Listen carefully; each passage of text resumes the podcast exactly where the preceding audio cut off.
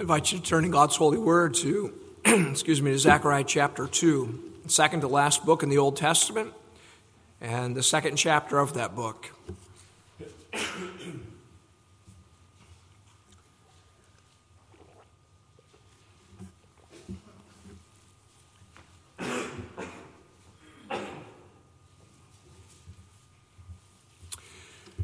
We've been looking at texts related to Jesus as the Savior of the world, Savior of nations.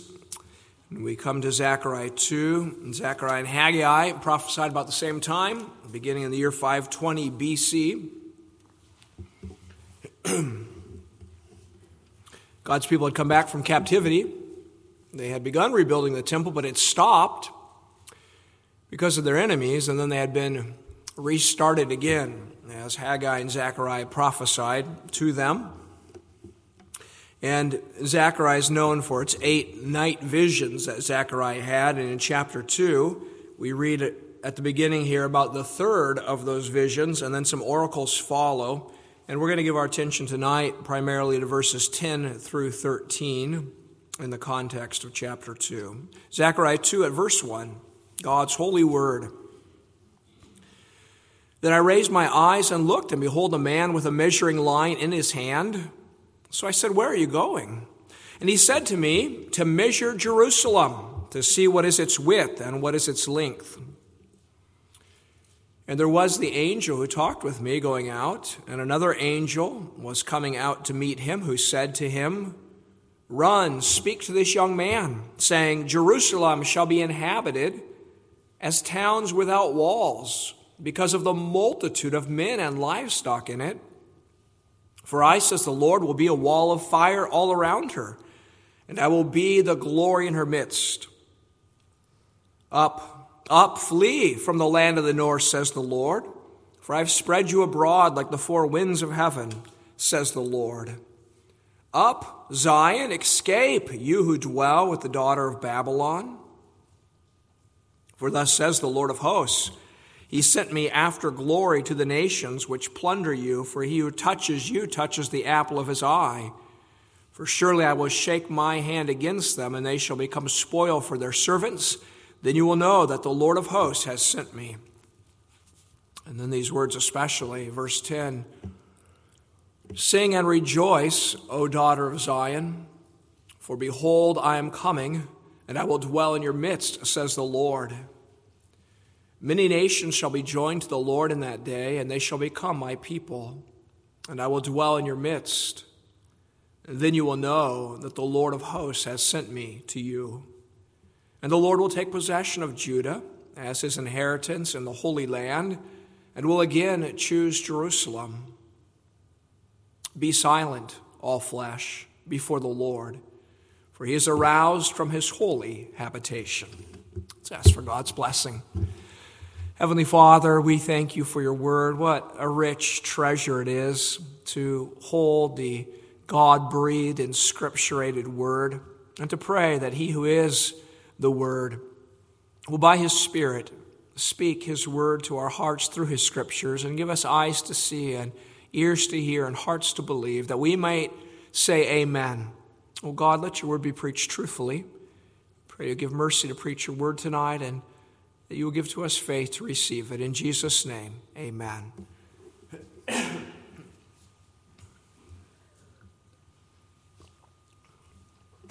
Well, Congregation of Christ, we in some ways sit in the same place that the people of Zechariah's day did because we also feel what the people of Zechariah's day felt. We feel at times quite insignificant. We feel powerless. We feel small. In fact, we, we even feel that way sometimes not just about ourselves, but about the gospel. About the gospel. We, we, if we stop to think of it, we say it's a, a staggering thought that the living God has come down to us in human flesh. But as we live, we often feel like it's the agenda of the world that's really the big thing. And so if we're at a grocery store and they happen to play Hark the Herald Angels Sing or O Come, O Come Emmanuel, we think, wow, isn't that great? They're giving some space to Jesus.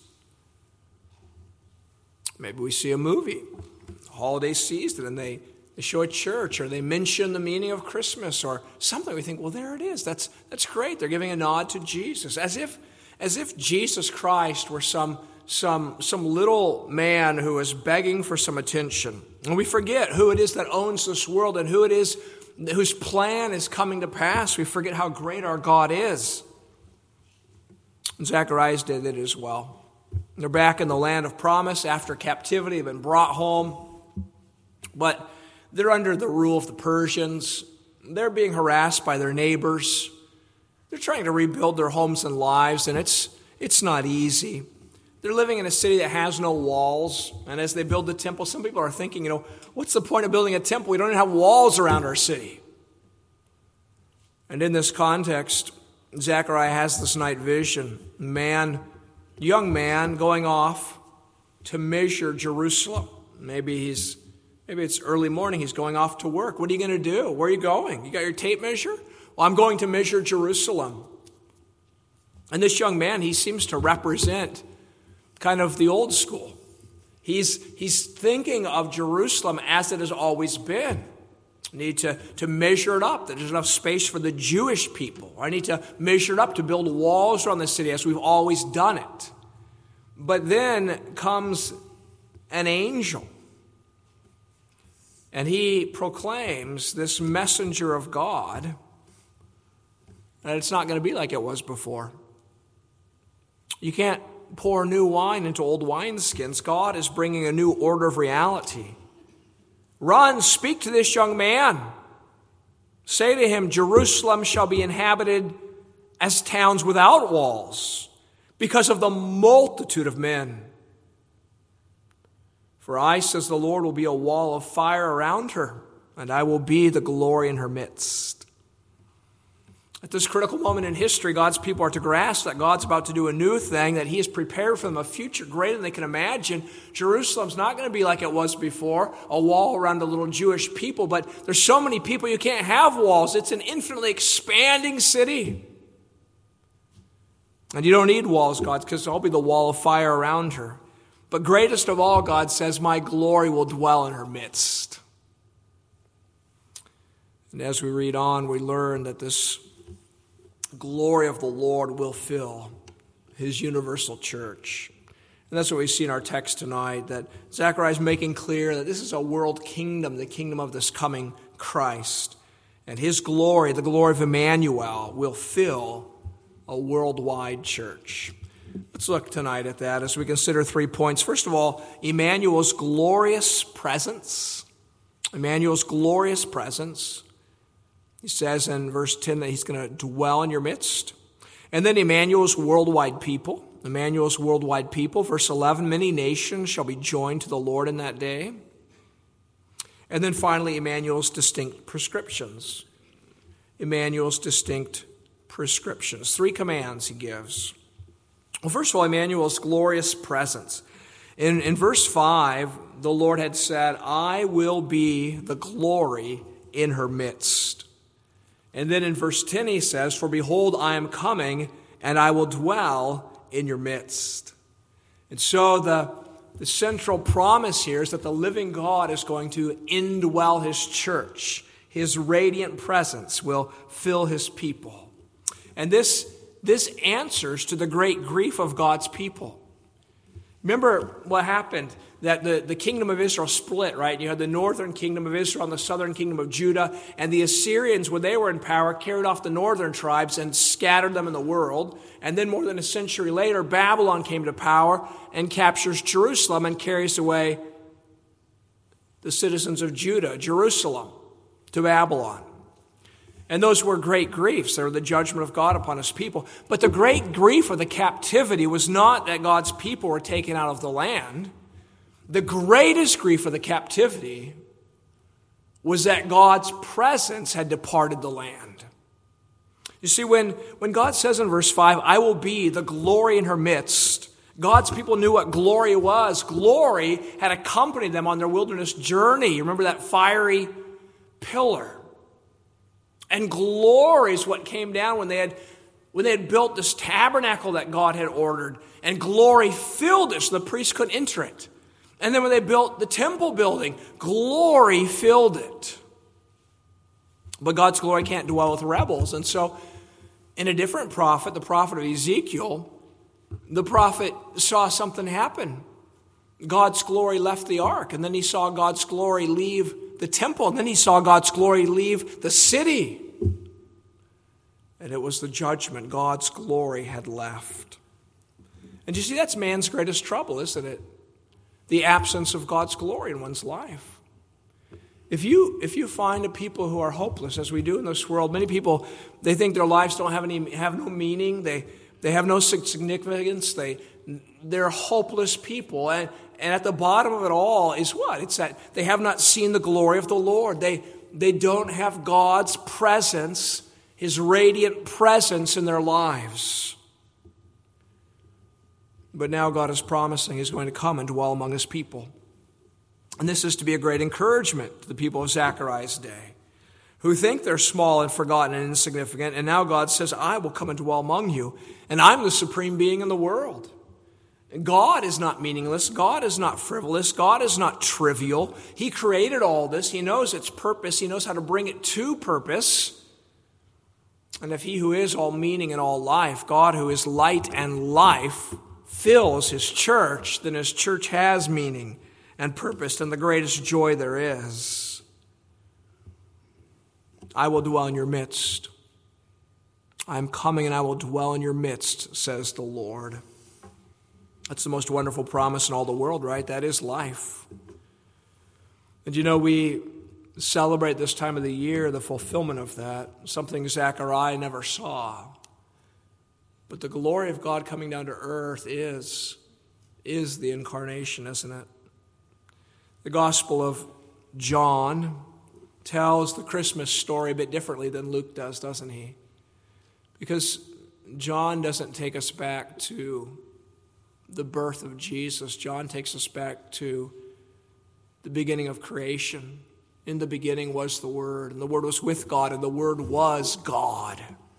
And then he says, And the Word became flesh and dwelt among us, and we beheld his glory. The glory as of the only begotten of the Father, full of grace and truth.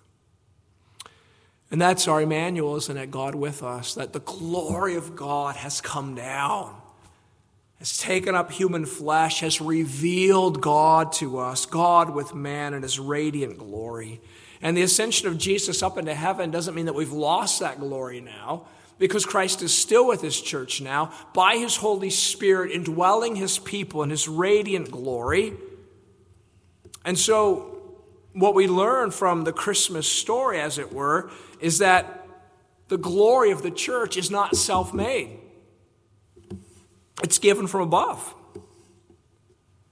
The wonder of God's promise is that God pledges that He will come to dwell among His people. And you see, that's really what sets all false religions apart or distinguishes the true religion from from all the false ones. It's that in every other religion, right, you, you climb your way up to the glory. You, you seek the glory. You attain to the glory by doing things, by certain meditations, by doing certain works. But in the gospel, the glory comes down to you. The glory descends out of heaven. Israel could have never filled the tabernacle with glory. Israel could have never filled the temple with glory the church of the Old Testament could never fill herself with glory, but God says, I will be glory in your midst. I will come down to you, which is what he's done in Jesus Christ. It's not that we're deserving. We are sinful and depraved and children of wrath of ourselves. But the glory comes down to make a way, doesn't he? He takes human flesh up that he might die in the place of human flesh. Zechariah says that God's sword, chapter 13, will strike the shepherd. And he'll make a way for us to bask in the glory rather than to be consumed by it. And one day the dwelling of God's glory with man will be complete. Because you see, when John says that the Word became flesh and dwelt among us, the the word could be translated, the word became flesh and tabernacled among us. And there's something in the Old Testament that we take for granted oftentimes, but it's, it's a whole wilderness journey when, when, when Israel was pitching their tents, when they would camp, and God would tell them to settle here for a bit, God had his tent erected in the midst of Israel's tents. He tabernacled among his people. You imagine if you decided to go camping with family at Detroit Lake or the church went camping there and and the President of the United States said, I want to camp among you. I want my tent to be pitched among your tents, as it were. But you see, something far greater as Israel's in the wilderness. God pitched his tent in the middle of their tents. God condescended to dwell with his people, though hidden behind a thick curtain. But in Jesus Christ, God has revealed himself, and he's torn down the curtain, and his glory radiates in the face of his people. And one day, Revelation 21, and I heard a loud voice from heaven saying, Behold, the tabernacle of God is with men, and he will dwell with them, and they shall be his people. God himself will be with them and will be their God. And on that day he will wipe away every tear from their eyes, and death shall be no more, neither shall there be mourning, nor crying, nor pain any more, for the former things have passed away. We have a secret the world knows nothing about. We have the radiance of God's glory dwelling in us, His New Testament temple, the temple of the Holy Spirit, the church. And when we realize that, then we know it is a shame if we suggest to the world in any way that what they have is the main thing and what we have is the little thing. And yet we do that sometimes in our conversations. We're ashamed sometimes, aren't we? I know I have been. Conversations with worldlings where we are excited about many things sports team, business accomplishment, whatever it might be, but, but we've left out the main thing.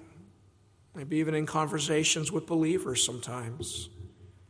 And we, we seem almost oblivious at points to this reality that the glory of the living God in the face of Christ Jesus has tabernacled, is tabernacling, dwells among us.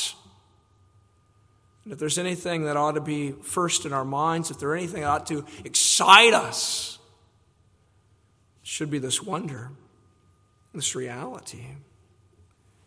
And so the world needs the glory of God, but where will the world find the glory of God? They'll find it in the church The church. Church is at the center of it all. It is the New Testament temple where God dwells, not the building, but the people. And anytime we get excited about the world coming to the Lord, but we leave out the church and we miss the point, which sadly many, many have in, in modern America. If before the Reformation, too often people thought of the church as possessing salvation and dispensing salvation, after the Reformation, at least in our modern era, many people think that you can have the glory of God, you can have a relationship with Him apart from His church. But the glory of God is said in our text to dwell in the church. It's upon the church He's poured out His radiant Spirit. It's the church that has the preaching of Christ Jesus by which Christ is present. It's the church that has the means of grace, preaching and sacraments. We have what the world needs. In an inglorious world full of hopeless lives, we have the message of Jesus Christ, the living God among his people. And so we should act like it in terms of valuing what matters most and in terms of reflecting this glory. We should be a reflection of the radiance of God in Christ, a place of humility, not of pride, a place of peace and not fear, a place of unity and not division, place of love by which all men will know we are Christ's disciples. We are to let the glory shine, and primarily in the proclamation of the word because it's here in these pages as the church ministers this message that the glory of the Lord shines forth. So we see, first of all, Emmanuel's glorious presence. But if we're wondering tonight, I don't know if my foul mouthed coworker could ever come to church. I don't know if my indifferent relatives would really care about this glory. I don't know if my self seeking neighbors would ever find this interesting. But then we ought to see, secondly, tonight, Emmanuel's worldwide people. Emmanuel's worldwide people. Zechariah goes out of his way here. The Lord has given him a great vision of the coming king who is a, a universal, worldwide king. In verses 3 through 5, there we saw that Jerusalem can't have walls because it's going to be ever expanding, filled with people. In, Zechariah chapter 8, the Lord says, Many peoples and strong nations shall come to seek the Lord of hosts in Jerusalem. And then it says in Zechariah 8:23, in those days ten men from the nations of every tongue shall take hold of the robe of a Jew, saying, Let us go with you, for we have heard that God is with you. What a picture, right? Every Jew has ten men grabbing hold of him, saying, Take us with you to church. And so Jerusalem becomes this pilgrim center of the universe. People are flooding in. God is going to glorify himself through saving people of every nation, tribe, and tongue. God's going to do a worldwide work. It seems to the people of Zechariah's day, we're such a puny people. We're, we're such an insignificant people. We, we're just one little nation. We're a few people who've returned from captivity, a small band. And what do we amount to? And God says, Oh no, you're the center of my purpose, a universal purpose. And when the true Israel of God comes, who is Jesus Christ, he says, And I, if I am lifted up from the earth, will draw all peoples to myself. Well, it's happening, isn't it, since Pentecost, that God is drawing in the nations. That missions presentation at our synod meeting some weeks ago, I thought was quite encouraging just to take a quick tour of the world and the different mission works going on, to be reminded the Lord is at work in so many places, drawing people to Christ. Maybe I mentioned before the DVD series my family purchased some time ago. This um, dispatches from the front, where the, the narrator, the host, he travels to all different places in the world to Albania and Kosovo, to Ethiopia, to China, to India, to the Middle East, and he, he, he looks for, he visits a, a frontline pastor or missionary and follows him around for a bit, and he, he keeps strumming home the, the story that Christ is building his kingdom here too. We used to watch those on Sunday nights when we got them, and I always found them so encouraging. Because you, you worship on Sundays, and maybe especially on Sunday evenings, you think, we're a small people. Or as a preacher, you, you try to study and pray and preach, and then you wonder, does it amount to anything? But those videos were encouraging, I know, to me to think Christ has an expansive kingdom. And yet, you know what? It's not by sight, is it, that we can take hold of the vision? Because I imagine if I went to those places and didn't have that narrator painting it so beautifully for me, if I showed up at some of those churches and missionary works he visited, I might say, you know, 10 or 15 people. They're poor, they're persecuted. This isn't much, is it? But you see, what that narrator was doing was he was bringing the Word of God to bear upon it. And that's what we must do. We can't see it with the eyes of the flesh, we must see it by the eyes of faith. This is a glorious work our Lord is doing, it's expansive. Our hearts should soar in wonder. The church is not some small, puny thing. Christ is conquering the world. Christ shall have dominion. Nations will come. Many words of prophecy against the nations about judgment, but here God is prophesying salvation. And how serious is it? He's going to include them in his covenant people, he says. I want you to see that. That the Gentiles have the same standing before God as the Jews do. Because in verse 10, God says, I'm coming, I'm going to dwell in your midst. And then in verse 11, we read, Many nations shall be joined to the Lord in that day. They shall become my people, and I will dwell in your midst. Well, the first time God says, I'll dwell in your midst, he's, he's talking to, to the Jews of Zechariah's dates and encourage them, I'm going to dwell in your midst. But then he says, I'm going to bring many nations. And then he says it again, having brought many nations, I'm going to dwell in your midst. And he's saying to his people that, that there's going to be no distinction between the way I dwell in you, my Jewish people, and the way I dwell in the Gentiles. You're going to be one people. And in fact, he says the Gentiles are not just going to be joined to the Jews, they're going to be joined to the Lord. And he says they shall become my people, which is covenant language, right? I will be your God and you will be my people. Jesus said, you know, that he had other sheep that are not of this fold. He must bring them also. There'll be one shepherd, there'll be one flock. And so there is no difference in standing. There are no second class citizens in God's kingdom. There's only one way of salvation. There's no plan A for Israel and plan B for the nations. There is one people, a covenant people, and the Gentiles will be part of that people. Christopher Wright writes You, Zion, will become a multinational community of people from many nations. The identity and membership of Israel have thus been radically redrawn by the Lord Himself. It is no longer Zion and the nations, but Zion inclusive of the nations. And if you think that's so easy to understand, you, you have to read Ephesians 3 and find out what the Apostle Paul says that this is the great mystery that was hidden in the ages past and is now revealed. He made known to me the mystery which in other ages was not made known to the sons of men, as it has now been revealed by the Spirit to his holy apostles and prophets, that the Gentiles should be fellow heirs of the same body and partakers of his promise in Christ through the gospel. You see, the Jews couldn't grasp how this could be, that the nations would come and have equal standing in the covenant. And the Apostle Paul says, We now know how it is that the glory has come down.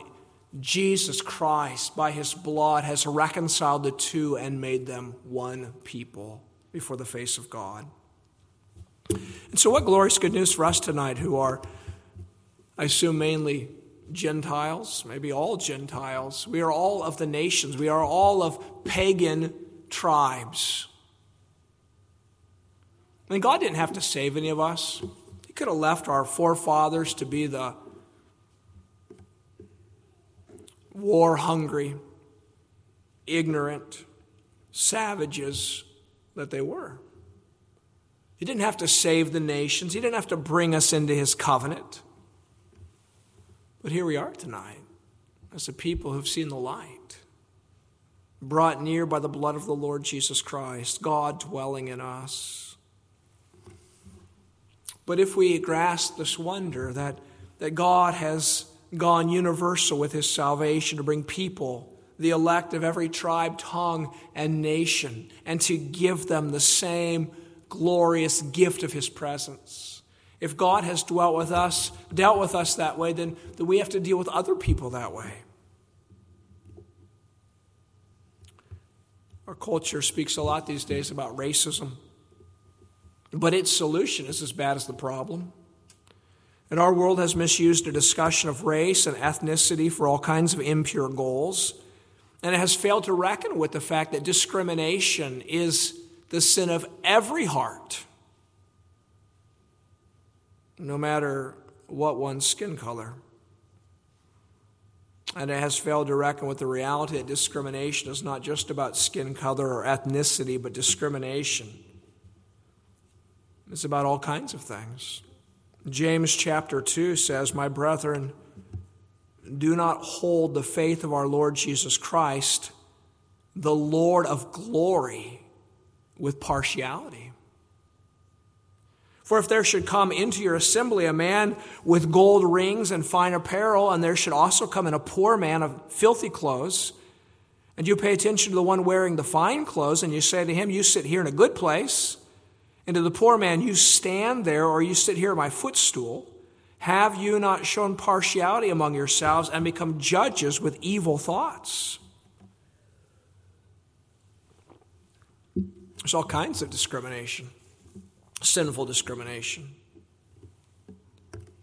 But you see, when, whenever it occurs, well, there's a discrimination about educational level or about finances or about skin color, about who your parents were, about how long you've been in the church or whether you are a charter member, whatever it is, when we play this game of partiality in the church, then we're suggesting that the foundation of our standing before God is something we are or something we've done.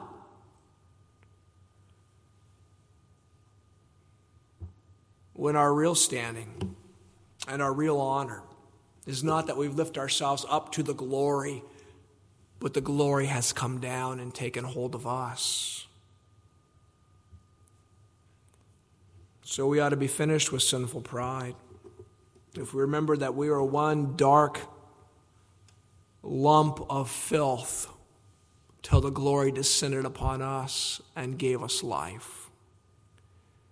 So we ought to be finished with sinful pride of exalting ourselves may not boast even in our spiritual gifts and think that makes us better than someone. We have to remember 1 Corinthians 4 what do you have that you did not receive? Now, if you did receive it, why do you boast as if you had not received it?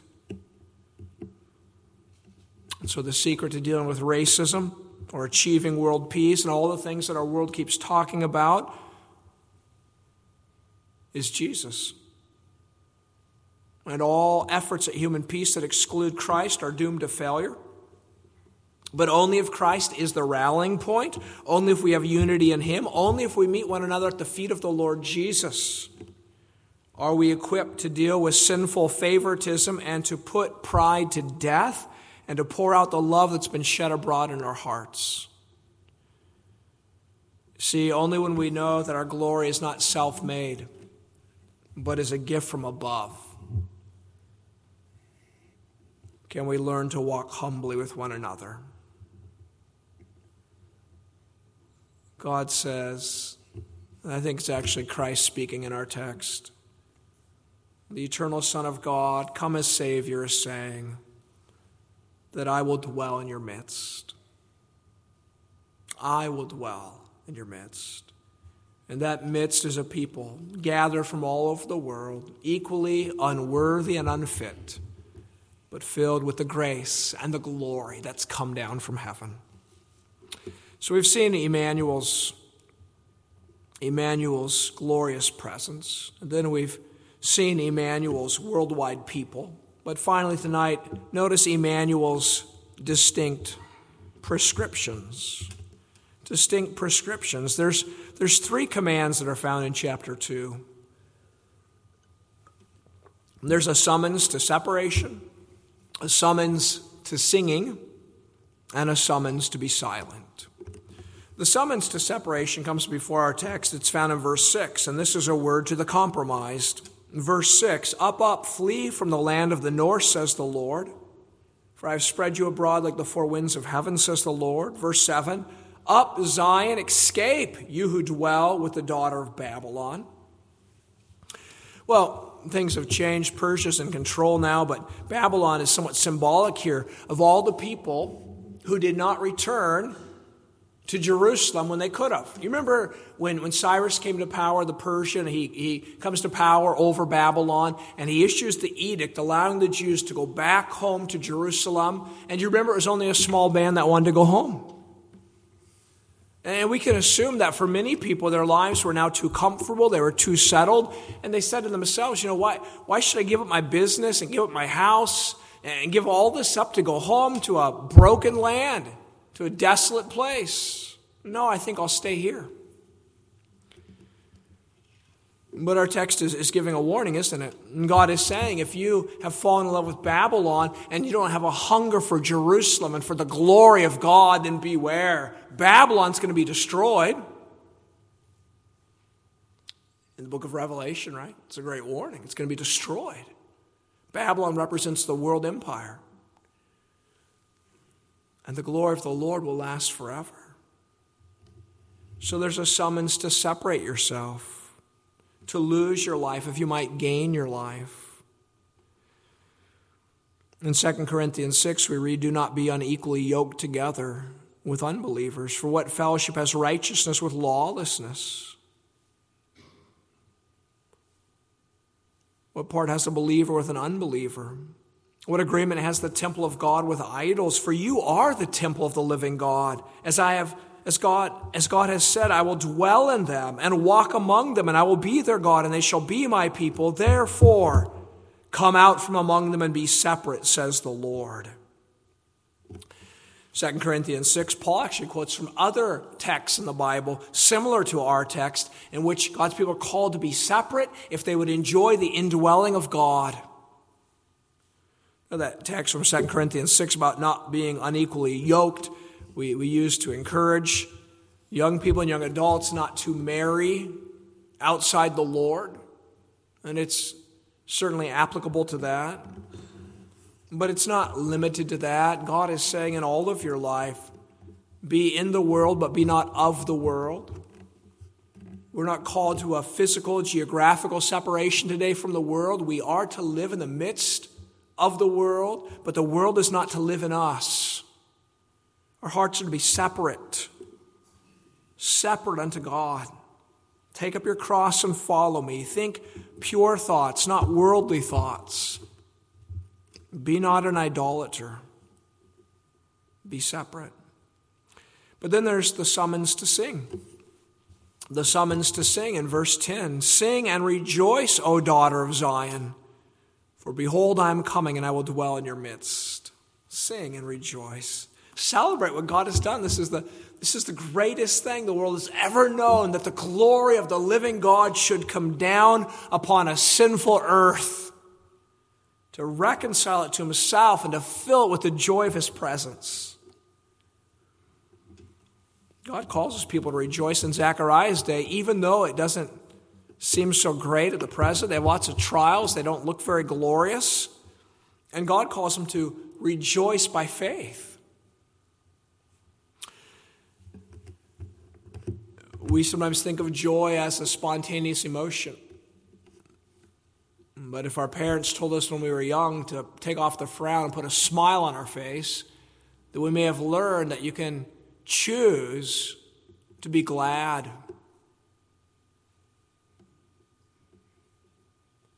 When we believe that God is able to do what He said He would do, God wants to be glorified in the joyful hearts of his people. So Paul says in Philippians 4 Rejoice in the Lord always. Again, I will say, Rejoice. One of the things that robs us of joy is anxiety. And so the apostle continues to write Let your gentleness be known to all men. The Lord is at hand. Be anxious for nothing. It is by believing that the Lord is at hand, that He is present, He is here, and He is coming again, that we're able to sing and rejoice. God dwells among us, and His coming will set all things right. Emmanuel, God with us. But finally, there's a summons to silence, the last verse of the chapter. Be silent, all flesh, before the Lord, for He is aroused from his holy habitation. John Calvin says that in this verse is the sealing of the whole prophecy. God seals his word by that last verse because he proclaims that it's going to happen, that God has been roused and now he will go to action. Maybe it's like a bear that's been awakened and now you better watch out, or like a man who goes to war and he's not turning back. God has been roused from his holy habitation. John Calvin writes, It is, in short, the shout of triumph by which Zechariah exults over all the enemies of the church and shows they would rage in vain, as they could effect nothing, however clamorous they might be. He means, in short, that when God shall go forth to deliver his church, he will be terrible, so that all who had before furiously assailed his chosen people shall be constrained to tremble. God says to all the wagging tongues, Be silent. Psalm 73 describes those tongues. They speak loftily, they set their mouth against the heavens, and their tongue walks through the earth. But boisterous, arrogant creatures, proclaiming all they've done and all they will do, and taking themselves the right to proclaim what is moral and what is true. It's an outrageous thing when our legislators redefine marriage and they say to the creator of heaven and earth who formed marriage, No, this is what marriage is. And God says to them, Shut your mouths and stand back, because I am coming. I am coming. The Lord God is on the move. One commentator says, like schoolboys chatting around so confidently till the teacher walks in, and then silence. Psalm 2 says, Why do the nations rage and the peoples plot a vain thing? The kings of the earth set themselves, they take counsel together against the Lord and his anointed, but God laughs because he set his hill on his holy mountain, and he said to him, Ask the nations for your inheritance, and you'll have them. And you, he says, will break them with a rod of iron. So be wise, O kings. Kiss the Son, lest he be angry, and you perish in the way. The glory of God is on the move. Let the world be silent. So, to the compromising, the word is flee. Separate yourself to the world. To the hostile, the world is be silent. You have no idea who you're dealing with. And to the church, the world is the word is sing. Sing and rejoice and be glad. The glory of God has come to dwell in your midst. Amen. Let's pray. Father in heaven, we thank you for your sure and solid word. We thank you for the hope. We praise you for the glory of God revealed to us in your beloved Son, our Lord Jesus Christ. Oh, Father, we pray for a world of pride, that you would cause many hearts to bow down before you and acknowledge the futility of human boasting. Pray, Lord, that we, possessing this glad message, might be delighted to proclaim it in this world. And we pray, Heavenly Father, in all the places in our lives where we have compromised with Babylon, that you would awaken us, that we might turn and be separate as a people who know the presence of God and who long for the coming glory to dwell among us. Hear our prayer, God, in Jesus' name. Amen.